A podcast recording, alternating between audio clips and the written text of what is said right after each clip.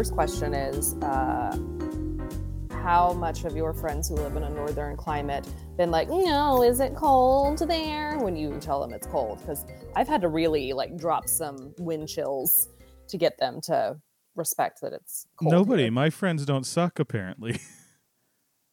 well, I should say, it, like two people have said this. But I'm like, it, like last night on trivia, the music round was all songs about like islands and hot weather and stuff. And I was like, I picked these songs because it's cold here, and I wish it wasn't. And my friend was like, "How cold is cold?" And I was like, "Um, the oh wind no, chill." yeah. It was bad. Yeah, I was like, the wind chill when I walked Leo yesterday, I think, was one degree. Yeah, that's as low as Tara saw it go. She was like monitoring at one point. Um, no, I mean most of the people who reached out or we talked to were, you know, Tara's folks and they were just making sure we were okay. So we didn't really have anybody talk bad about it. Um we just stayed in and watched a ton of shows this weekend. Oh, nice. We watched Reacher and Fargo and Ooh. Echo and the first episode of the new True Detective, which is already off to a great start. Oh yeah. Um, I have only ever watched the first season of True Detective, like most people. So I've uh, heard three is good. I've heard two is weird and kind of a mess, but because it's such a big step down, that's mostly why people. Yeah, I started to watch two. It just was not uh didn't care. And also I don't know how much a fan I am of kind of like White Lotus-esque shows where like it's a completely new cast and new plot the very next season. Like I've watched a few of those limited series where like the next iteration is something completely different. I, I think that's how Fargo is too, right? Yeah. Um, because sometimes I'm like, but but I- but I liked the people from last season, and I want them back. I also think it's interesting in the aspect of like we watched the first season of Fargo like I think at the beginning of the pandemic or something. Mm, And we mhm. never got around to it. We were just and finally I was like, I heard really good things about season two. Season two is fantastic. But like Mm. also I could tell you, Laurel, like skip season one and just watch season two or whatever, right? Like it's, yeah, because they're its own- standalone, right? They have ties together, like Mhm. and it's really interesting because they would stuff would happen. I'd be like, wait, that's they're talking about something that happened in season one, but it's like if you didn't know that, it wouldn't ruin the ex- you wouldn't be lost. It's Mhm. season two goes back like there's a character in season one who's like the one of the main characters' dad, and he talks at one point about like. I've seen some things when I was a cop. And about halfway through season two, we realized, oh, that's the character from season one as a young man. Like, this is the Mm. stuff he was talking about, but like, it could have been anything. yeah, Um, and and we started season three, and season three already seems like vastly different. I I don't think season three is going to be as good. Season two is just wild and and crazy. Like it's like there's a gang war and there's all this stuff. And the season three seems more like intrigue, like family intrigue, crime. And I don't know. It's it, it, it's it's it's interesting. Reacher, I can't recommend enough. Echo, you could it, it was good, but I could take or leave. Um, night the the the new season of.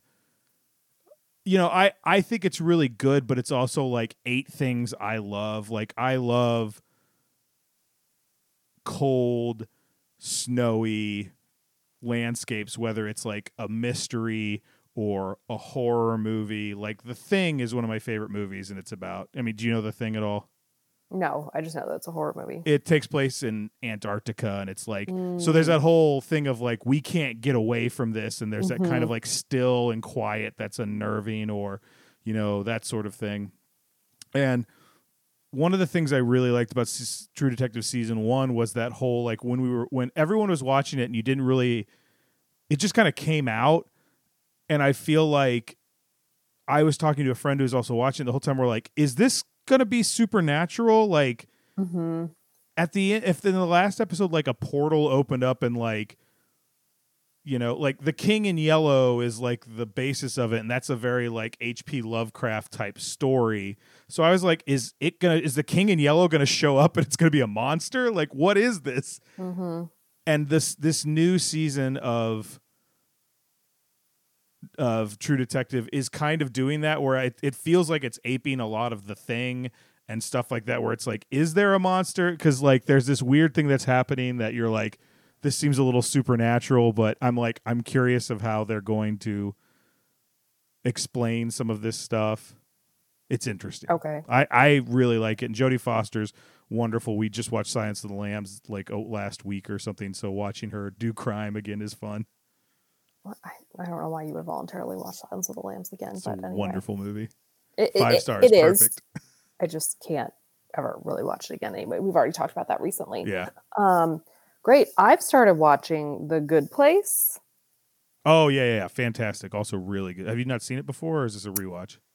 No, I've never. I watched the first. We we've gotten to the point where I stopped watching because I'm suddenly like, oh, I don't remember anything from these episodes. I watched the first few episodes of the first season, uh, and just couldn't really get into it. And it, it was leaning, and I understand that it maybe kind of gets away from this a little bit, but it was leaning really hard into like the absurd, like kind of aspect of it. Like it was the sinkhole episode where I was like, okay, I'm not. I don't like. I just don't care. Um, and we, we've now we're now moving past some things. So I- uh, If you can get past the first season, I think there's some real like it's a show that really dives into philosophy mhm. and that sort of thing, especially after season one. That that's what I've heard, and that's kind of why it's one of those shows where I heard after season one that everyone really liked it, and people have always been a little surprised that I never got into it, and I'm like, I'm not averse to giving it another try. So Mhm. I already am less impatient with it now than I was when I first tried to watch it. Also came out in 2016 and like fall of 2016. So I'm like, oh man, what a different time that was. Yeah, Maybe now yeah, I yeah. have more patience for a show. Yeah, you know, it's also I think what they needed to get to like I think it takes like the first season for you to go, "Ah, I see what you want to do with this. Let's let's go." And that's hard to do on a week by week basis like until you reach that like Yeah. flip. I think so many shows benefit from being not necessarily binged of like all I'm going to do this weekend is watch this show, but just watching it in much closer succession than week by week. I think Crazy Ex Girlfriend is a great example of that. I didn't start watching it until at least the first season was out, if not two seasons, and I definitely wouldn't have kept watching it if I was like week by week. Yeah. You really kind of need things to really pick up. It's not like to like episode nine where you're kind of like, oh, this show understands what it's doing. Same thing with Succession. I didn't start. it I binged the first season, so That's one we need to watch cuz uh Kieran Culkin is in some of Fargo. Mm. And so that was fun to see Uh, excuse me, Emmy. Emmy award winning Kieran Culkin Put some respect on his name. trying Um, to Pepsi swilling fuller Kieran Culkin. just as I said on Instagram, now my two and a half, if not longer, year campaign to get him an Emmy for Succession has come to an end, and I'm just I'm so proud, and I'd like to thank the Academy for listening to me finally. So What is the whole deal with him and Pedro Pascal? Is it just them Oh, I don't know. I- goofing I- on I each fe- other? Okay. Yeah, I've heard it's some some fake feud. I I had no frame of reference for it, so whenever comments were made about it on Monday, I was like, I feel like I'm supposed to know what this is, and I have no idea. So It just felt like two buddies being goofballs, but yes, it felt like like a bit. Did you did you and Tara watch the Emmys? no. I don't Okay. Oh, okay, okay. yeah. Um, I mean, shows that you like were honored. Like, don't y'all watch The Bear? Yes, her cousin won an Emmy. Oh my gosh, yes, I meant to. I meant to text you when I was watching. I was like, wait, Tara's cousin just won an Emmy. And then did a weird rap for his uh, acceptance speech that had wrestling references. it, it was it was not my favorite part of the show, but uh, I, He's a weird dude. I was glad to be, you know, one degree of separation, two degrees of separation from an Emmy winner. So. Have you watched Blackbird or that? No, you've recommended it to me, Yeah. um, and I, I haven't. Um, add that to the list of things that have been recommended to me that I haven't watched. It's on Apple TV, right? Mhm. I've literally started a uh, spreadsheet with stuff that like I'm like the I want to watch this with Tara, and it's got Mm, like columns in it that are like what do you need to know, and then like links to like like when Reacher season two came out, I'm like holy crap, Tara, Reacher season two's coming out. She's like great, what's Reacher? I'm like it's a show that you watched and you loved. Mm. Like you were so into. She's like, I don't remember it. We got about two minutes into the recap. She's like, Oh, I remember the show. Okay, now we can watch season two. I was like, okay. And then she did the exact same thing she did in season one, which the whole time just was going, look at how big that guy is because the like lead is humongous. What am I thinking of? Okay, there's Reacher, and then is there Jack Reacher? Yes, so it's it's a series of books, and are, are they connected? yes, so Okay, okay. the movies. There's two Jack Reacher movies starring Tom Cruise, which everybody who read the books went, Tom Cruise is not Jack Reacher. Like that's Okay. great. You th- like, and then they did this show, which I haven't seen the movies. I heard the first movie's good, the second mo- movie's whatever, but the show, like Jack Reacher, the whole point, like they spend most of the show talking about how humongous he is. There's literally a part where he's fighting people and someone goes to punch him and he blocks the punch with his forehead. Like he is a monster. That's the whole point of it. And then he's also very, not like overly like Sherlock smart, but he's very smart. He's he he was an army investigator Mhm. and then he just he got kicked out of the army and he like doesn't keep he doesn't he doesn't keep any clothes. He just goes to a thrift store and sells whatever he was wearing and buys new clothes. He gets enough money to get on a like he like he's homeless but it's like a self done homeless thing. And the whole point of the first like the first few minutes of the first season are he gets off a bus in this small Georgia town, goes in to get a, a, a piece of pie from a diner, and they like think he murdered someone, and the whole thing is him trying to get back to that piece of pie. Like, he, and it turns out like the person they thought he murdered was his brother, and it's all this whole thing. It's it's it's Okay. it's great. It's really good. Like if you like kind of detective stuff, and they do some really smart things with the characters in the writing, and it's just like I said, the main character is is just you know 250 pounds of pure muscle, six foot four, and just walks into a scene, and you're like, he had a duck to get through the door. like it's hilarious. So one last question before we really do need to get to Frasier. Mhm. Uh, what is the John Krasinski That's? Jack Ryan, Jack Ryan, which is the character from Hunt for Red October, Clear and Present Danger, et cetera, et cetera. Yep, yep. Okay, okay. Which is one Uh, we were also thinking of watching. I think that's on the, the list. So uh, John Krasinski is like number two celebrity crush for me. Number one, obviously, being Colin Firth. Uh, and so one of my friends will just she and her husband watch Jack Ryan, and she'll just occasionally like send me a picture of her TV with like John Krasinski walking around with like his shirt off, and she's like, "How are you not watching this show?" On on Jack Ryan. Yes.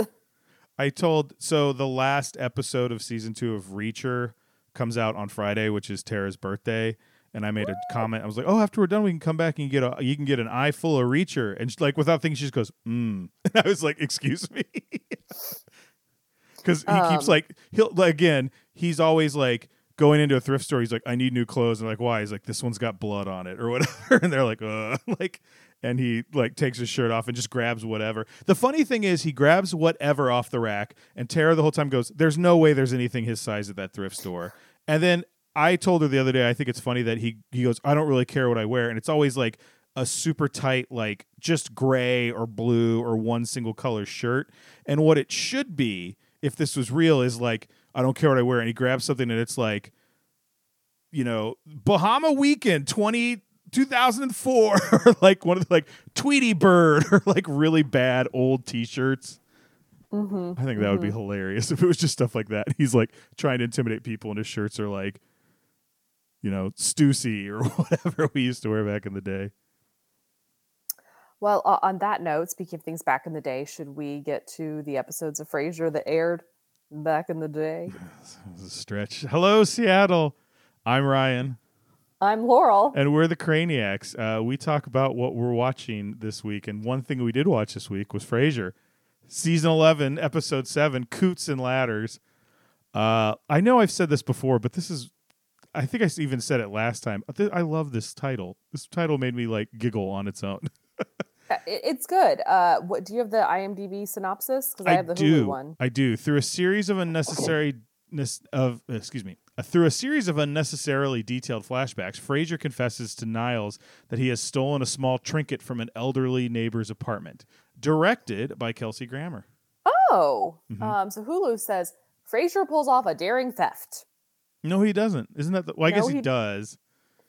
It's the it's the daring return that's the problem. Yes. So, okay, so uh, uh, listeners, full disclosure, uh, we are recording this on a Wednesday. I watched this episode on Saturday because we were originally going to record on Sunday. So, this episode is now five days old uh, in my mind. So, just well, if I'm I like, watched it this.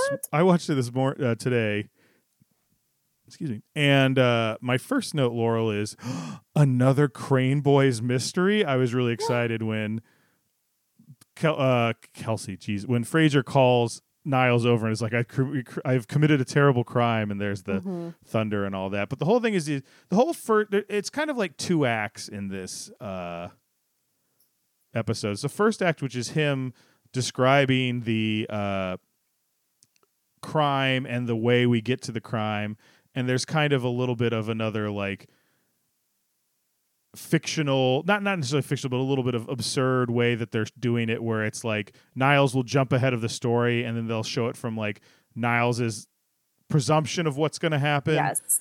and then there's also like Frasier's the the joke of like how Frasier sees things which I feel like you could go back through the series through Frasier vision Mm-hmm. of him like when he's the whole point is he feels left out because he doesn't he's single and alone and it's Mhm. his dad's with um Ronnie and and Niles is with Daphne and but the way he sees the scene is they're like we're so happy like and like Yes. rubbing it in his face and I'm like maybe that explains why Frasier is the way he is because this is how he sees these circumstances That's true. And I also think to Frasier, it's it's not only a little bit of loneliness, it's also a little bit of ego. Like Mhm. he's someone who's like, I like to be successful at things. I like to be success- successful in all aspects of my life. That includes being in a successful relationship. And that's like yeah the nut he can't crack. So right right right um we have a celebrity caller from Helen Mirren Oh, thank you. I'm just now realizing I did not write down who it was. yes She's Babette. She calls in about her uh, kleptomania tendencies. Yes, which leads to what Frasier does. Um, basically, he goes and he's helping his his elderly neighbor. Who I'm like, why didn't we have more of this character? I love her whole like good old reliable Frasier, always here to work. You know, like rubbing it in, Mhm. which again Mhm. could have been seen through Frasier vision or not, but it, that part really made me laugh.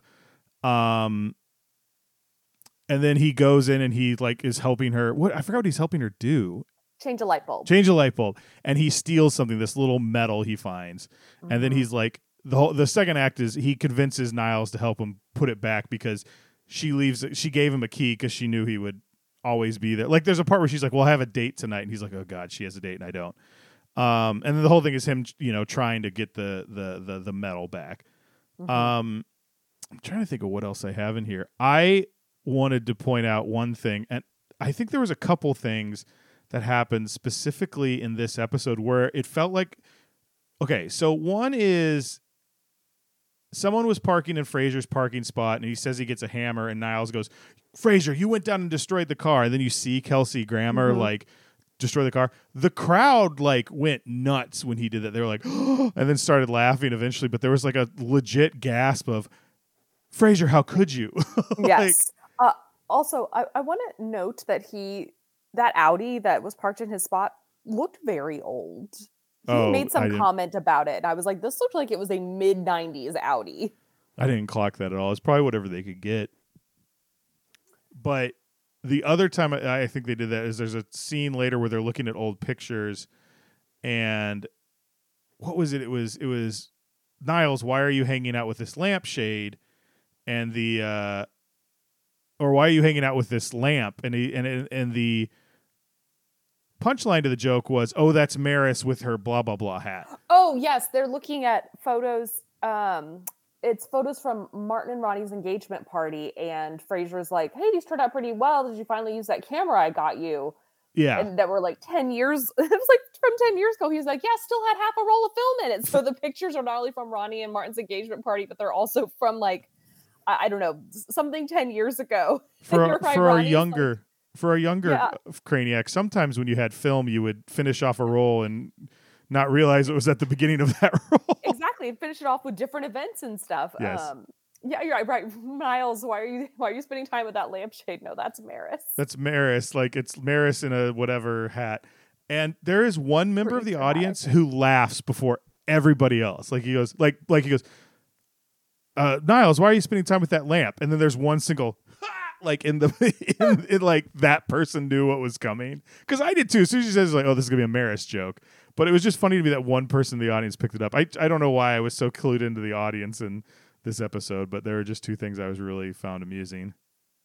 Uh, one thing I want to know about the neighbor who asked Frasier to come and change her light bulb. Hurt the building will change the light bulb for her, but like Frasier had to get up on a on a ladder. I was like, yeah, no, the building would come and do that for you. Was it the What sa- are your maintenance fees going for? was it the same ladder that Niles was on? Was it the the ladder or was it a different one? I don't remember. No, I think it was the same ladder because that's why Niles gets on it at the end when they're in her apartment is to put the metal back where he found it. And is his like that ladder? Uh, uh, I, I, this is how I remember it. I could be wrong, but it's like a library ladder, like the one Yes. that goes like the the one that Belle is like, I want more, Yes, and like does that whole thing. Yes. Um, I think that I think I was just singing "Part of Your World." That's not what I meant, but anyway. Um, I, I think like, I'm not one to ha- I like. There's no point in my life I'm like I wish I had a mansion, but there is part of me that I would love a library with a library ladder that does that I little. think we've talked about this before because I think I've alluded to the old half price books in Dallas that it was like in an old house or Oh, something, and it yeah, had yeah. some ladders like that, but it was like staff use only, and I was like, but I will say I I think I've talked about this before in here too, but I do occasionally have meetings in a really like storied room that has a bunch of books, Oh, and it has a ladder like that, but it's it's I think it's on like the second level, and it's not necessary. It, it- it's anyway. All, all of that to say, I can't really jump on the ladder and and and just go flying around the room. Sadly, Do it on your last day. Yeah, I'll have to find a reason to go to that that room on my last day. But um, yeah, No, I, I Uh, think those letters are cool. That's one thing I would like is a nice little reading room. Except then, it, it- like you see the books that are always in there. Mine would always be like Stephen King paperbacks and like yes, graphic novels and things that are like, well, this kind of ruins the effect. But I still just be like, wee. I, I, it needs to have a corner. That's all I want. Like it can have like three bookshelves and two bookshelves as long as there's the the like rounded corner. yes. Um, so Frasier and Niles go to put the metal that Frasier's lifted from his neighbor. What's his neighbor's name? I didn't write it down. I didn't either. I'll look it up Okay. while you continue. By the way, I want to point out that I think this is very good. This bit. uh, they go to return the slip the metal back into her apartment, and before they can leave, her they they she's returning, but it's actually all of her family and friends coming for a surprise party that they're throwing for her. when they come in and they're like, "Okay, everybody hide," I'm like, "Oh, this is hilarious, genius!" Like, Mm-hmm. and then she comes in with her date, and they're like, "Surprise!" And then Frasier and Niles just come out, like Yes. part of it. Frasier's, So smart. yeah, it was so, so funny. And then they're everyone's immediately like, "Wait, who are you? When did you get here?" And I love when the the person who's like, I closed the door and you weren't behind me. He's like, No, I slipped in and you didn't notice. And he's like asking questions. It's like, Oh, stop interrogating him. We'll have to forgive him. He's a district attorney. Yeah, it was just all these setups. The I, I will say the best thing if you're if you're one of those people that's watching it and you're like uh, for some reason like you know with the awkward humor you're worried they're gonna get in trouble. They don't, but it's still funny watching them try to get out of this. Opal is that uh, is her first name. I don't have it billed as a last name. Okay, Opal. Okay. Played by Ah. Estelle Parsons, known for Bonnie and Clyde and Rachel Rachel Watermelon Man and Dick Tracy. Wait. We've she's called in before. I was just about to say I feel like she's recently called in. yes, like this season, or if not this season, then definitely last season, but not because we've definitely talked about Estelle Parsons because I remember it turns out I was Yes. uh, misremembering who she was. I was thinking she was George's mom on Seinfeld. Yes, yes, yes, yes. Now she is she is billed as two episodes. Frasier Lite. So yes, this season. Oh yeah, uh, that was this season. That was a weight loss episode. yes, and it is she is it's the one where a bunch of people call and it's like Stanley Tucci. Yeah, it's Stanley Tucci, Penny Marshall, Estelle Parsons, and Hilary Duff. It's all them calling as a family. Oh, that's right. Okay, okay, yeah, okay. So that's we can, we can forgive this. We've got a lot of people showing up in the flesh that were callers. We have some one next next episode as well. Um, uh, so the okay, whole is bit is a they. little. Oh, go ahead. No, I was just say this is where I get a little fuzzy as to like the Yeah. the resolution of this. So this is apparently a, the the medal they've stolen is one she got for getting like bronze in the 1940 something Olympics, No, 1936 Olympics Right. in Berlin, and she like refused to shake Hitler's hand. which was what was the real? She goes, oh, he it was just sweaty is all, or something like that. It was really funny. I like that bit, but the whole time it turns into the most over the top thing, and it's so ridiculous that that's what made me laugh. Where that he's like trying to get, he's like telling a story, and it's the stupidest story about like which cookie he she picked, and while Niles is doing this, and they all turn and look at Niles, and he's up there and he's panicking, and he's like, "Oh, he's uh, he sees he sees a spider, and he's afraid of that." And then it's he's up there. You can't look at him. This is you know, and he keeps doing the whole. It's so it's so over the top to me. That was coming really up with like phobias that that and disorders that Niles has, which is like, don't look at him because he has a fear of people looking at him. It was a fear of people looking at him, a fear of spiders, and a fear of heights, or as he called it, arachno acro agoraphobia. Yes. Also, the the woman who was like, I didn't see a spider. I'm like, ma'am, were you looking for a spider? yeah, what? Were How big? Do you know how small spiders can be? Um, yeah, the whole thing is is is really funny, I think, and he ends up like on Frasier's shoulders, and they just walk out. Yes. It's yes. so Oh, over the right. top and strange. That's right. That's how it happens. But at one point, Niles goes into. We're getting to your favorite part. I know. Oh, yeah, yeah, yeah. goes into the host's bedroom, to Opal's bedroom, right? The And medal is in his scene- pocket, and they take his That's right. jacket and they put it in That's the right. room. He, so he goes in, and what do we find in Opal's bedroom? uh, a woman's. Do we have a name for this? Do we just the Laurel nap, the the Laurel special? What is it called? So a laurel nap is actually something very different. There is a trademarked laurel nap that has three rules, which I will get into. But this is this is just the the it's it's it's the New Year's special. It's my party nap that I take on New Year's on the host's bed hmm at a party. On top of coats, undercoats, you know, just uh, coats are always involved though for the most part because for some reason we think we need to put people's coats on the host bed. So, and there is a part a patron, an elderly patron who is asleep on Opal's bed on top of all the coats. I love that they don't really address it. They're just like, this is a thing people do. So I guess that's you know Normalize a party nap. Normalize a party nap. Uh, no, thank you for asking about a laurel nap. Um, a laurel nap, all one word with the N capitalized, uh, is something I really developed during the pandemic uh, when I became very good at like power naps during the day. And I forgot the- about your the rules- napology minor. Yes. I mean, what what's great is that people will now send me nap content they find on Instagram and be like, "Thought you should see this," and I just uh, my brand Nap is so strong. content. My brand is so strong. Uh, the first rule of the Laurel Nap is uh, you cannot be under Talk the about covers. Laurel nap. Oh, sorry. No, you can't be under the covers. Like you can't be. It can't be like bedtime. You can have a. You have to be on top of your covers. You can have a like throw blanket on top of you, but none of this like you could be mistaken for going to bed. None of that because that's that's a recipe for disaster. Second rule, you must set an alarm. Even if you're like, I don't think I'm going to fall asleep. Even if you're like, oh, I don't, I don't, I don't usually take naps for very long. You must set an alarm. There, there, yeah, there's no compromise on that. Third, you need to have something to get out of bed for. It could be a grocery pickup. It could be you need to eat dinner. It could be something. You need to have something that will get you out of bed like pretty much as soon as the alarm goes off. You're meeting somebody for something. You have someone coming over. Just your dog needs to go out, but you need to have something that will get you out of bed, or else you will turn off your alarm and you will fall right back asleep.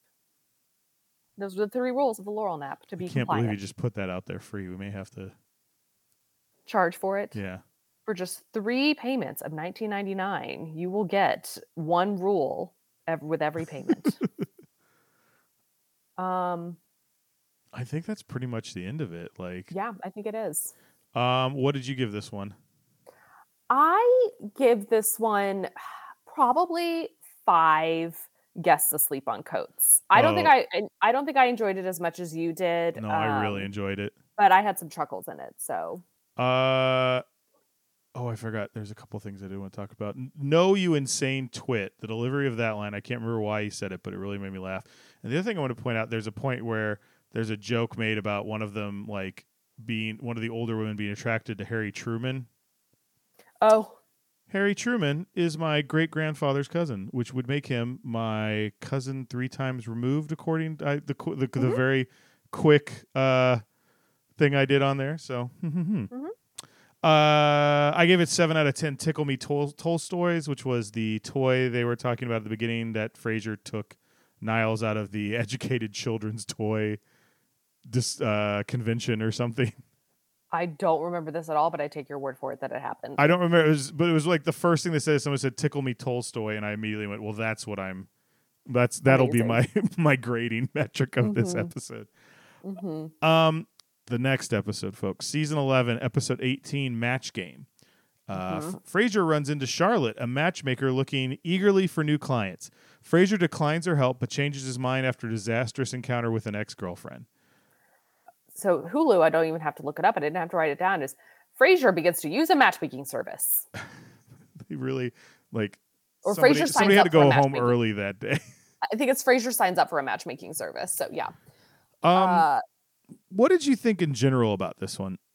this one did not go where I thought it was going. Um, which I don't know if we want to necessarily put the cart before the horse. So the A plot is Frasier does run into Charlotte, a matchmaker who's played by Laura Linney. Mhm. Uh, I mean, do we need to have a small sidebar about Laura Linney? Because what's what's her big thing? Like to me, it's so Love Actually she- is probably her thing I've seen the most, but Love Actually, she's also she was in Ozark for and you know that was on for like six seasons with Jason Bateman about the family who were were kind of drug runners uh, at Lake of the Ozarks. Um, she's been nominated for several Oscars from like The Savages to You Can Count on Me to uh, Teenage What? Mutant Ninja Turtles Out of the Shadows apparently. yes, I was definitely going to say that. Um, she was oh she was in John Adams. I was just about to say John she's Abigail Adams. I just Yeah, I think she, I know she won an Emmy for that. Um, she also, if anybody was a Downton Abbey fan and watched Downton Abbey or watches Masterpiece at all on PBS, for the longest time, she was the person at the very um at the start of every episode Downton Abbey would be like, "I'm Laura Linney, and this is Masterpiece." and then at the end of every Downton Abbey episode, she would be the voiceover for on the next Downton Abbey. And I remember there was a there's a few very sad Downton Abbey episodes, but there was one that was just, there was a death that was especially like gut wrenching, and the episode ended, and it was like, and then she's like, on the next Downton Abbey, and I went, give us a moment, Laura Linney. Primal Fear is the one I feel like the first Oh. big one she's in. I mean, she's in like Congo and stuff that like were real like big movies, but She's also in a terrible movie that I saw in the theater. I'm embarrassed to say, called The Exorcism of Emily Rose. Um, she plays a woman who's defending a priest against manslaughter charges after the girl he's performing an exorcism on dies. It's a terrible movie. She's great in it, but it's a terrible movie. I have not seen that one. Got a six point seven though. Not doesn't seem too bad for a horror movie. Um, but yeah, I it's, Truman Show is another one I remember her from because she has that great bit where Truman's freaking out and she just grabs the thing. She's like, "Why don't you have some of this Mococoa drink made from the finest cocoa?" And like does an ad in the middle of like his freaking out. And he's like, "Who the hell are you talking to?" Like it's so amazing.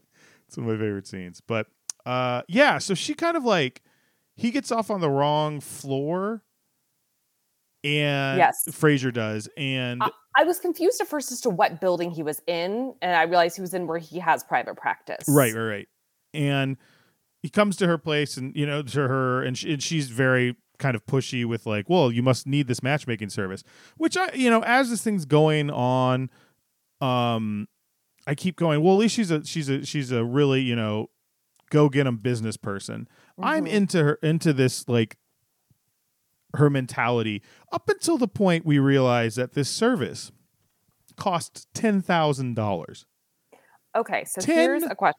thousand dollars So, have you heard about like high-end matchmaking services and stuff that like I remember when I used to read in-flight magazines there was always ads for It's Just Lunch, which is like the matchmaking service for like the busy professional who doesn't have time to waste and wants to have like curated dates given to them and stuff, which I, I know I read some, at some point that people had sued It's Just Lunch because they were like, oh, but that one I want to say was a few thousand dollars. I have heard about high end matchmaking services though. mm-hmm. I, I, That I I don't know how much they exist anymore, but that a ten thousand dollars for a matchmaking service in two thousand four sounds like it feels like the Austin Powers joke of like not knowing how much money where it's like million dollars and the second one's like one hundred billion or whatever and well, my question is just like, what do you get for ten thousand dollars? Does she promise to set you up on X number of dates? Do you work with her for an X amount of time?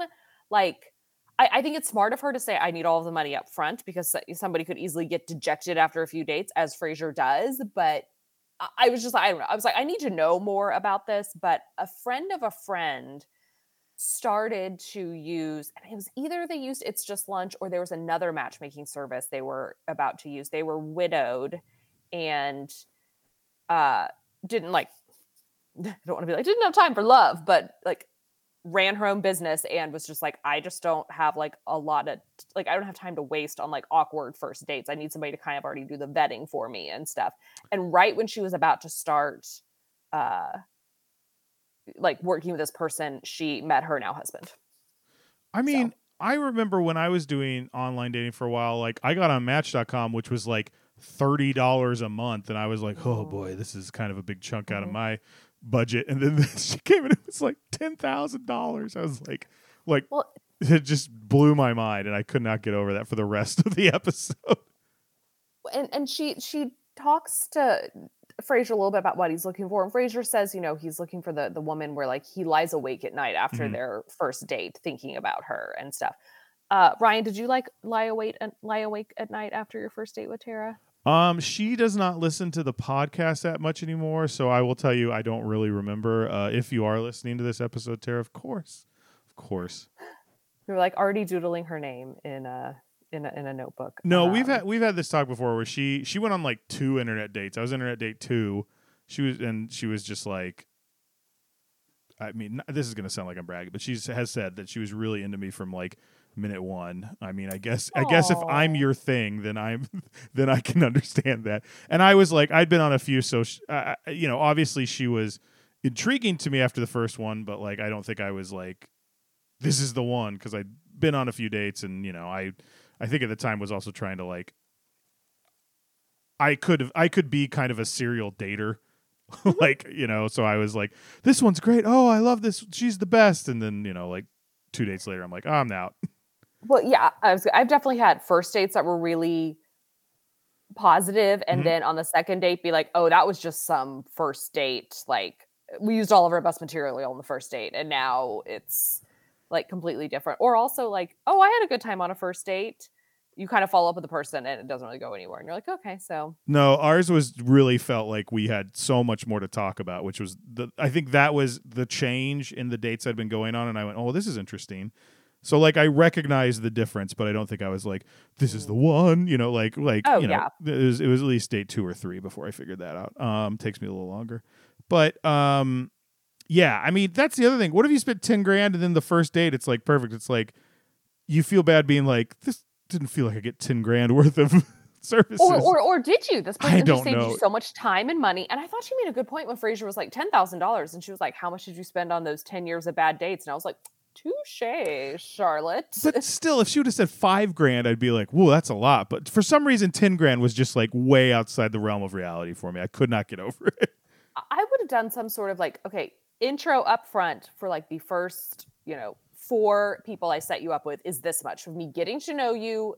We meet like after each of those dates, we talk about like what well, what didn't, what you're looking for, hone this in, and then after that, it's like two thousand dollars a month or something. It, it felt like the scene in Ghostbusters after they catch Slimer and they're like telling the guy how much it's going to cost, and like Egon's just throwing numbers, like like doing like four one. He's like, and he's like throwing them at Bill Murray, and Bill Murray's like, oh, so it's going to come to, and he like tells him what it's going to be. He's like five thousand dollars, and the guy's like five thousand dollars. I Won't pay it. And Laurel, that was half as much as getting a date, and that was for catching ghosts. This is BS. In the eighties, inflation. uh, okay, so anyway, uh, Frasier starts to go on dates, and the first woman, I mean, she for, for the first for the first few moments seems great. She seems age appropriate for Frasier. She's the, a science teacher. The run of bad dates is really good. Yeah. And uh Frasier says, you know, asks like, what what science do you teach? And she's like, well, biology with a focus on creationism. And I was like, oh, here we go. Yeah. To which my note was, oh no, yep. with a lot of O's. Yup. Uh, and it turns out that she was it, it's kind of part of like a religious cult. Is it, that it feels that like it's like brother something taught us yeah, about she's people like brother. Like William is really thinks it's really important to drill this into to six year olds right now, mm-hmm. so before their mind gets warped. And then the um, next one is Rachel Dratch making an appearance, who oh, severely so underrated comedic actress. A hundred percent, a hundred percent. She is also like her style is so perfect for like tacky 2002, 2003. She's wearing like really high up on her arm a snake bracelet like Cleopatra, mm-hmm. and like has like really dangly earrings. And everything is just making like really like crude jokes about like getting wasted in in Cabo and waking up with some guy's underwear on her head and and then they go through some other ones and let me let me grab uh let me see where is this episode but they go through and all of these women are like billed as like wig date like is the next one okay i have to say i thought that was a little insensitive because when she like like scratches her head and moves her wig she has really short hair and i was like yeah what if this woman like, had cancer I, or something? had yeah. cancer? Or what if this woman has alopecia? Or like Did there's it... many reasons why you could lose your hair that i was like what an odd not really funny thing because it's implying like there's something weird about this woman because she's wearing a wig that looks like very normal hair. I thought I didn't see that it was short. To me, it looked like it was just more hair. Like like I didn't catch it like that. I I mean I have to go back and look, but I thought it was, you know, it, out of everything there, it was definitely the least offensive of everything. The other ones yeah. were a woman in a very strange dress, and then the last one was clearly a teenager, which was and ridiculous. Around the time of the teenager one, I started to be like, "I'm sorry, Laura Linney's not a good matchmaker. Yeah. She has doesn't have good clients. This is not worth ten thousand dollars." And uh, so this... Frasier tells his family like he's going to ask he's going on this one last date he's going to ask for his money back and they're all taking place at the same restaurant smart so the set deck team only has to have one oh, set point, for all point. of these dates uh, and Laura Linney shows up and she's like, I'm so sorry your date just called to cancel. And Frasier's like, Yeah, you know, I, you've set me up with like terrible dates. So I, I would like my money back. Right. And they get into an argument and she tries to storm out and she trips as she storms out. It's like the heel on her shoe breaks or something. And she starts crying on the floor of the restaurant. I also want to say this was the the shot that Hulu picked for the like place card for the episode. When you start it, it's Laura Linney sitting on the floor with her hair all messed up. And it looks like in the photo she's looking at a knife. Turns out she's looking at her shoe. um, but I was like, what happens in this episode? And she starts crying and she's saying that it's just a, you know, it's just the perfect end to like a really crappy day. And she tells Frasier she can't give him a check the next day for his money because she spent it. She and lost meantime, her money, lost yes. her last company to her ex husband. Ex husband. In the meantime, Frasier has at one point she gets up to go talk to women at the bar. Like she goes to the bar and she's talking to those women about Frasier. This is before they've really gotten into the argument. And Frasier flips through the notebook she had brought that she said is full of women, and he knows that notices that there are five. Yeah. Photos in there, and the rest of the her binder of women, if you remember that. Yes. oh, Mitt Romney. Oh, bless him. But uh, yeah, then then the, I I was kind of watching this and going, I think that I know where this is going, and it and it did. It's where she ends up sitting at the table and he like buys her dinner and they have a date. Like they have a really mm-hmm. good date. It's it's it's not officially a date but mm-hmm. they have the best for you know where they're laughing and they're ta- talking about all this stuff and and she's commiserating about having to like live with her mother again. She's yes. like i'm 35 i live with my mother. And frasier's like my father lives with me. Yeah 11 like, years oh, like, now. yes. And doesn't she say like when like w- when do you get used to it or when do like they stop annoying you or something? And frasier's like i'll let you know when it happens or yeah. something it's it's it's a cute banter. But she says that she's started to date somebody, right? Doesn't she, she say that? She has a boyfriend that's just kind of a new thing, but he okay. The the end is a shot of Frasier in bed and it's late and he's up, obviously thinking about her. Mm-hmm. Um, mm-hmm. which just feels late in the last season to kind of throw this in. It feels like this is something that should have been seeded a little earlier, but yeah, yeah. I, I feel like if this is something that extends because I assume we're going to see Laura Linney again. I feel like this is something that extends through through the end of the season. It does feel a little like, mm-hmm. oh, let's just have Frasier have some sort of happiness. However, we have seen Frasier in relationships for four or five episodes that still tank. So right. Um, the B plot of this one is all about uh, Niles and Daphne having friends who are also pregnant, and then like how absolutely insuffer- insufferable they are. I hated yeah, this couple. Very, they're very like probably as hippie as you can get, and still dress the way they do because they dress very like normally. They're not. They don't seem like super granola crunchy people in all aspects of their life, but like they bring all of their food to Nervosa and anywhere they go because they don't they're not the wife isn't consuming processed sugar or gluten and all of these other things. And they some of the things they were talking about though, I'm like, oh, this is actually kind of commonplace now. Like hiring a doula, okay, pretty normal now. Right. Uh when they were like, "What are you going to do with your placenta?" I was like, "Oh, so many people take placenta pills. You have the placenta turned into pills that you take after you Right. have the baby that help with like postpartum depression and a lot of other things." And they were like, we're gonna plant it in a tree, which was Mhm. like so minor compared to what the reality is now. Um, it's interesting to me, like. This is a weird place my brain went, but when they're when I started thinking about like, oh yeah, people eat the placenta now. That's not that's not cannibalism. We're not calling that like what is that? Well, it's Having just I mean, watched a lot of Hannibal, it's it's not it's not cannibalism. They they do something. It also I, I don't know. it- It's it's like your own placenta. I guess it's like is chewing your or chew, is chewing your nails, like cannibalism. Yeah. I guess I don't know. Um, I uh, apparently full of nutrients because it's how you know the baby is connected to the mom, so it's where how the baby like gets nutrients and stuff from the mom. So Yeah. the placenta is like very rich and pills feel like the best way if I needed to take that that I could handle that. yeah. Also, can we? I really don't want to say the word placenta again for the rest of the pod. So Um, what was I gonna say? Yeah, so like they're insufferable. So of course, Niles they start trying to emulate them. They get a, a doula. They do all this stuff.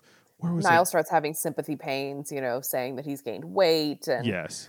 that Oh, his breasts are tender. I know why I was talking about this because because they meet their doula while they're with Roz, and Roz talking to them about because she's like, "Oh, I you don't want pills. I thought you want to be awake for the birth of your child." And Roz starts I- going into all the pain they'll have. A Was drug-free birth. cracking me up when she's like, "You ever heard a doctor yank out a tooth?" And she's like, "Yes." She's like, "Yeah, a tooth is that big." Like it Yeah. shows And that. a tooth without novocaine. Yeah, and then the they kind of like poo poo Roz and send her on her way. And on the way out, she's like, "All right, I'll take off." And then she pulls a hair out of Daphne's head. And Daphne's like, "Ow!" She goes, "Times a million. And that made Mhm. me really, really laugh. I love that whole scene of her explaining that. I I don't remember how it. Oh, I know what it is. She comes over with the video of their friend's birth, and their friend is like screaming and yelling the whole time. And Roz yeah, like, it's like kill out. me now, put Yeah, me yeah, out yeah. of my misery, all these things. And I love that that's really all it took for Daphne to be like, oh, nope, nope.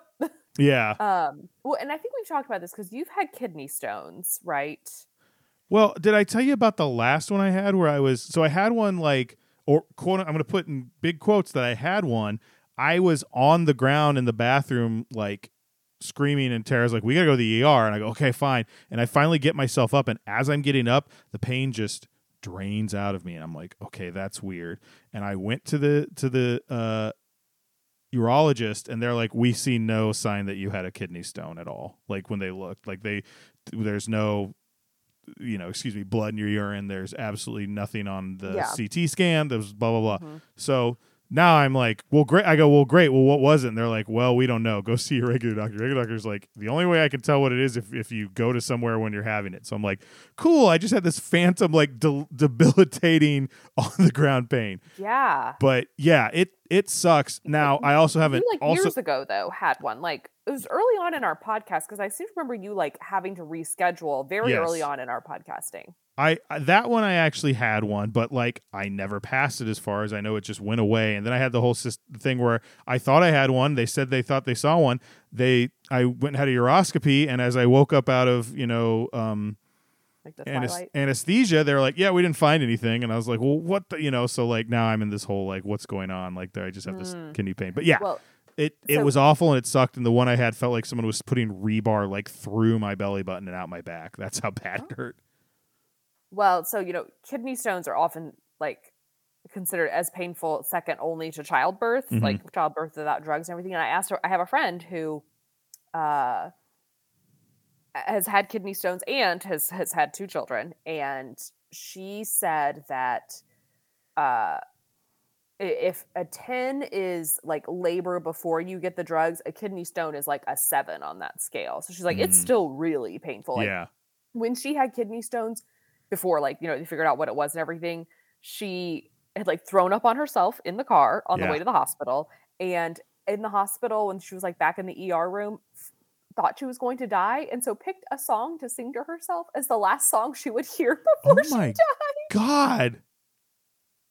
she was like I, she was just she was like i was delirious from pain like Yeah. i like I thought this is this is I must be dying and I, I- guess what would be the last song I want to hear. I was I don't, I sure- don't remember what the I song was sure my appendix had burst. Like that's the kind of Yeah. pain when I didn't know what it is. I mean, listen, I'm never going to say that it hurts more than childbirth, but at least you know for nine months, like I'm going to have a child around this time. Whereas all of a sudden you're just walking around one day and it's like kidney stone.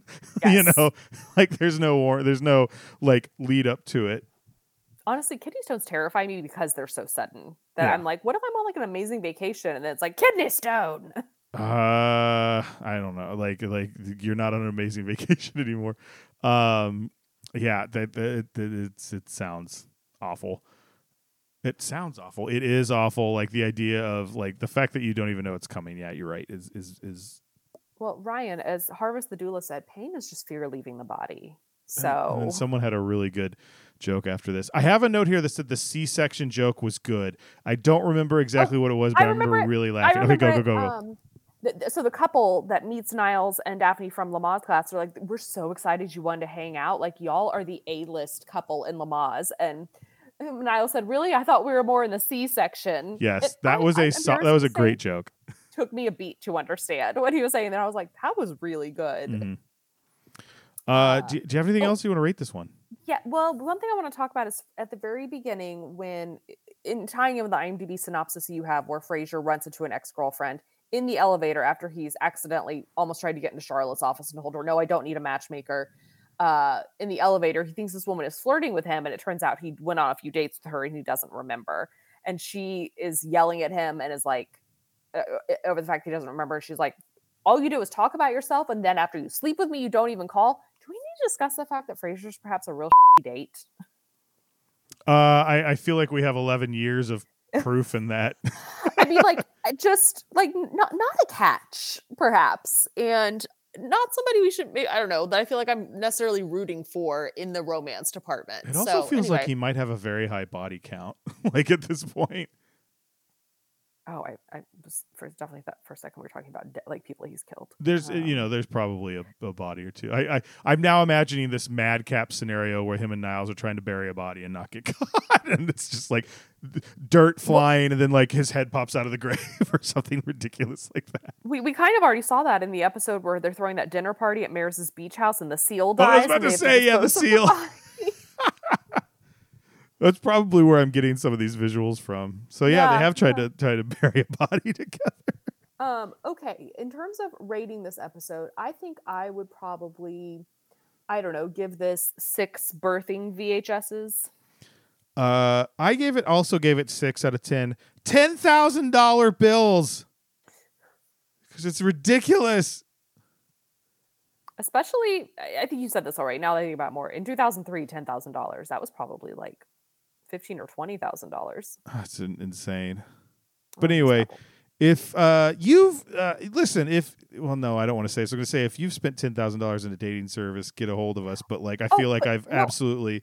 I'd love to hear dating service stories. I don't Yes. want to shame you if you spent ten thousand no, dollars. if you know somebody who's used one of these matchmakers, like not just online dating, but actually like worked with a matchmaker, if like you, I could see somebody like having family members that did this or something, or Mhm. you yourself, Craniacs, would love to hear more about it. I'll try to find some details about um, the lawsuit around It's Just Lunch. Um, man, I really miss my in-flight magazines when I used to just always. Wasn't uh, there one that was like bagels and coffee?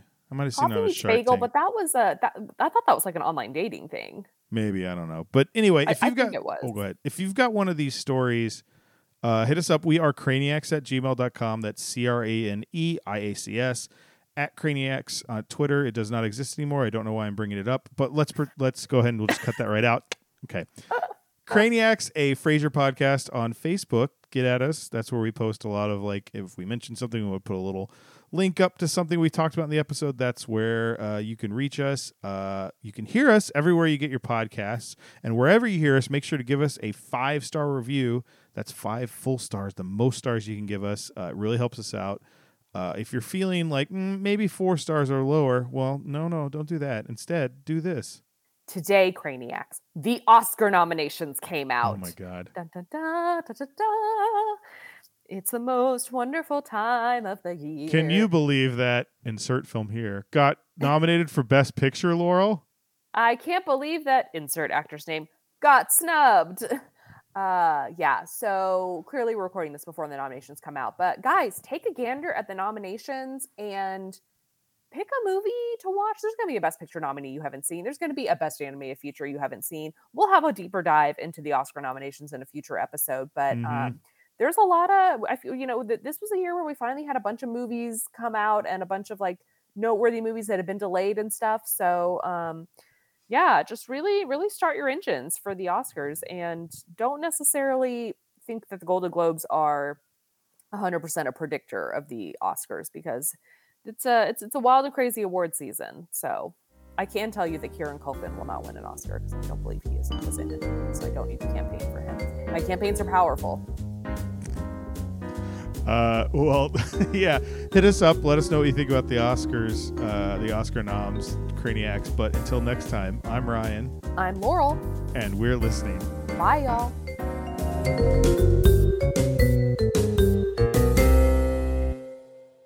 Laurel is the expert.